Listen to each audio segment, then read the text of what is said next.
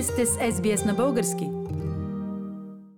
В нашата рубрика Живот по време на пандемия днес имам удоволствието да разговарям с Алекс Иванов. Алекс Иванов е живял в Австралия до неотдавна, но в момента го намирам във Франция в областта Бордо. Алекс, как стана така, че от Австралия по време на пандемията се озова във Франция? Поводът е а, моето намерение да продължа образованието ми в а, винопроизводството и това ме доведе във Франция. Отдавна беше като идея, може би не плановано, да продължа моето образование и се отвори възможност тази година успешно да съм прият в един от винените университети в Франция, в Бордо. И все пак, като винен технолог, ти си работил в началото на тази година в Австралия. Да, работих в Тасмания, в северната част, в Тамар Вали, за една голяма изба като помощник технолог. А какво се случи, че се наложи да заминиш за Франция? Дали само това, че трябваше да учиш или имаше и други премеждия? Защото Австралия много рано я затвориха за полети към останалата част на света. Как се справи ти с ситуацията? Ами поводът а, беше това, че беше по-скоро оферта сезонна, обикновено за гроздобера и ми изтичаше визата. Следователно трябваше да напусна Австралия и както споменах, ме очакваше моето следване в Франция, така ли иначе трябваше да напусна Австралия. Оказа се не толкова лесно, тъй като предвиденият полет, който имах за началото на май месец, беше канцелиран, в последствие подновен, канцелиран няколко пъти и най-накрая случайно видях, че има нов полет до Лондон. Успях да излета в края на май, така че аз бях без официално активна виза, но с тяхното негласно съгласие. Какво намери различно, когато пристигна в Европа? Това е май месец.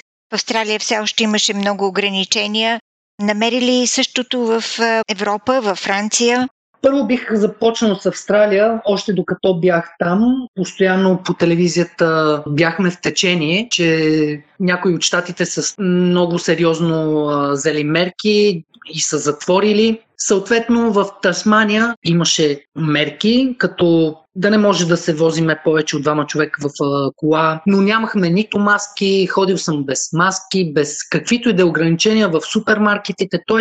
не бих казал, че изживяхме някакъв проблем. Също така на работното ми място си мерехме само температурата, а, спазвахме дистанция при смяна на шифтовете и разбира се, дезинфекцирахме навсякъде с алкохол, мотокари, а, екипировка, а, уреди, машини и така нататък. Когато летях, самия полет беше много странен и сериозно ме навене на мисълта как за съжаление, света ще фалира по-бързо, отколкото си мислиме, тъй като летях с а, а, известна компания от а, арабските емирства, които имат чести полети до Австралия, мога да кажа, че ние не надхвърляхме 40 човека в един огромен самолет, което накараме да се стресна от това, което идва. Когато а, имахме прекачване в Абу Даби, там ни накараха вече да сложиме маски. По време на полетите навсякъде съм бил с маска. Аз минах през България, там имах 14 дни изолация и след това дойдох във Франция, където лятото нямаше този голям проблем. Всичко беше много по-леко. И така големия бум започна в началото на септември едно бомбардиране от мас-медиите за все пак, за тези, които не знаят, Бордо е в червената зона. Южна Франция е с най-големия брой заразени. Мерките тук са носене на маски, дори и на работа в момента правя гроздобер в областта. Носиме маски, държиме се на дистанция, когато ядем, обядваме. Алекс, говориш за това какво трябва да правят хората, като да носят маски и да спазват дистанция. Има ли големи глоби за неспазването на тези правила? Първо. Второ, има ли съпротива срещу тях във Франция? Да, а, значи глоби има а, като навсякъде. Съпротива. За момента мога да кажа, че няма толкова ясна. По-скоро виждам хора, които си свалят маската дори в градския транспорт твоето лично мнение какво е според тебе опасностите и ограниченията за коронавирус? Отговарят ли на реалната опасност от него? Всичко това, което се случва около нас, лично аз не съм го живял. Всичките мас-медии само излагат едностранно за вируса. Те говорят за неговата опасност, за специалисти, така да ги наречеме, които говорят колко е сериозно, но те не дават думата на онези хора, които пак са специалисти с 20-30 години стаж в вирусологията, да се чуе тяхното мнение. Напротив, те ги цензурират. Тази информация, която е, бих казал, филтрирана, защото аз не съм нито антиваксър, аз съм далеч от тези неща, аз съм по-скоро космополит, такъв, който пътува и не се наслаждава на различните култури и разбира се, се адаптирам и уважавам правилата и законите във всяка една държава, но бих казал, че няма двустранно мнение, има само едната страна. Тези, които не споделят мнението, не се изслушват. Така че за мен малко се получава една филтрирана информация. Моето мнение е, тъй като ам, не държа да чета най-големите медии, ам, които, знаеме, излезнаха страшно много скандали, а, как в, на точното място са за раз, различни новини през годините. Нали, как се оказват на точното място да заснемат точно това, което се оказва монтаж и така нататък. Доказах се много неща, така че аз и тях а, разбира се, ги чета или следя новините, които излъчват, но а, също се допитвам до източници, които не са толкова големи, не са толкова известни, но дават известни а, имена, специалисти а, в а, вирусологията.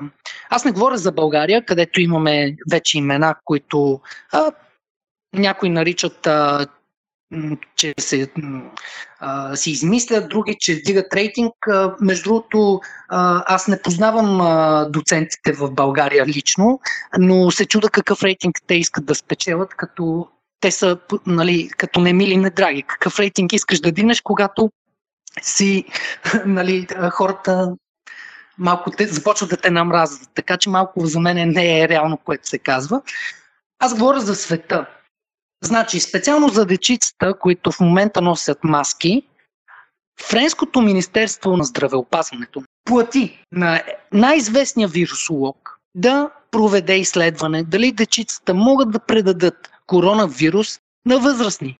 И той излезе с становището след изследване, че децата не могат да предадат, защото след контакт с изследваните деца никой не е заболял. Тоест 0% възможност за предаване на вирус.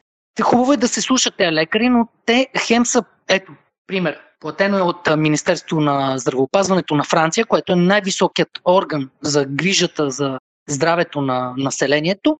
Трябва да го търсиш в покривни сайтове. Нали? Ето за това говоря, че няма е тази гледна точка на другата страна. Винаги едностранното представяне на нещата, дали е за коронавирус, дали е за политика, за каквото и да е, то е за да формира мислене. Когато ние нямаме различни мнения, ние започваме да мислиме по този прият модел, който ни възпитава. Пример в училище, като учиме история, ние мислиме според историческото ни минало. Дали е грешно или правилно, не говоря за България, говоря в света. Това вече трябва човек да хване да учи, да среща с други хора и да го обсъжда. Така че, когато имаме едностранна информация, ние се формираме според тази информация.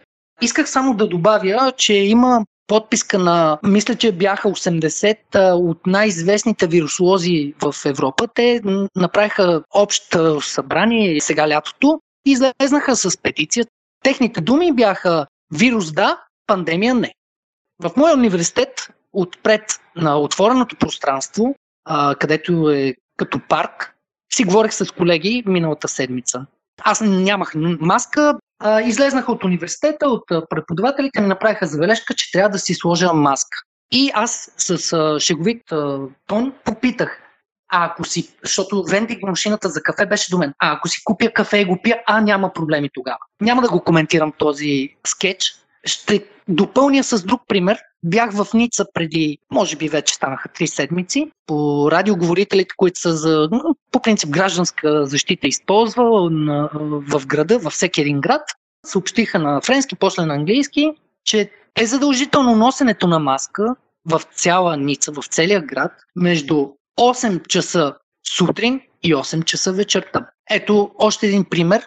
Значи вируса и той ляга да спи след 8 вечерта до 8 сутринта. Тоест, тези мерки, а, обвързани с, а, с една политика на обяснение, че има мутация и така нататък, определено за мен е пълен хаос. Може да видим някои държави изобщо нямат мерки. Ето Холандия няма маски на улицата. Ето една Испания. Те тотално затвориха. Мадрид не може да излезеш от квартал на Мадрид. Аз съм живял 7 години и половина в Испания.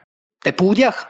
Така че информацията кара хората да, да се обърква. Едно е сигурно, резултатът е по-труден живот. По-трудно е да си намериш работа, защото това, че не може да се придвижваме вече свободни, дава резултат.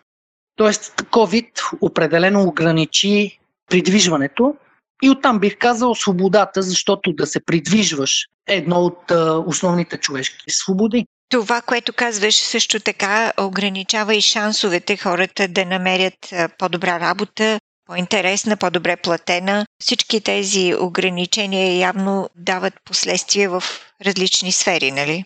Точно така. Когато не можеш да пътуваш, ти трябва да останеш там, където живееш. Не говориме за тези хора, които са избрали начина на живот да стоят в един район. Говоря за хората, които са свикнали да, като мен, да се придвижват, да са мобилни.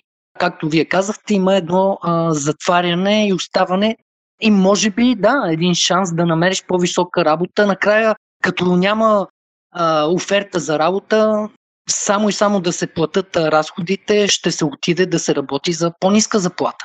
Ти самия може ли да формулираш а, за теб, имаше ли урок в тази пандемия? За себе си научих, че понякога мога да бъда доста объркан. Не бих казал, научих как да се справям с трудности, тъй като аз от години си се справям с всякакви трудности. Тоест, най- добрият начин да се справиш с трудности е да се адаптираш. Първо, към самата трудност или второ, изобщо да се адаптираш към начина на живот, да избегнеш трудностите, преди изобщо да възникнат. В момента, тъй като споделих, има една обърканост, всеки ден имаме различни новини, адаптирането ти бих казал, че е почти невъзможно. Или си съгласен с тези мерки, или не си съгласен. В случая аз не мисля, че тези мерки са според това, което се случва и това, което излъчват медиите. Много злоупотреби се доказаха в България, където масово се взимат а, пари, за да се запишеш а, в по-малките села или градчета, за да се запишеш за болен. Латинска Америка, скрити камери, само и само да бъдат приети хора в болници, медицинските лица срещу тях казват, влизаш в болница, но ако те пишеме COVID, как ще... и се спори как ще ме пишете COVID, като аз не съм болен или болна. Не това е начин, иначе се махаш. Така че научих, че мога да, да бъда доста объркан, тъй като този хаос, който ни заобикаля, малко или много рефлектира и върху мен. Но аз не мисля, че съм само аз, така и за повечето хора. Алекс, много ти благодаря за това включване в нашата програма. Надявам се, че и във Франция, където си ти в момента, и тук в Австралия, скоро нещата ще престанат да бъдат толкова объркани, ограниченията ще намалеят и живота ще влезе в руслото си. Ами да, надявам се от все сърце, говоряки за Австралия, искам да поздравя всички слушатели в Австралия с страхотния избор, който са направили да са в Австралия. Това е една страхотна страна. Искате да чуете още истории от нас? Слушайте в Apple Podcast, Google Podcast, Spotify или където и да е.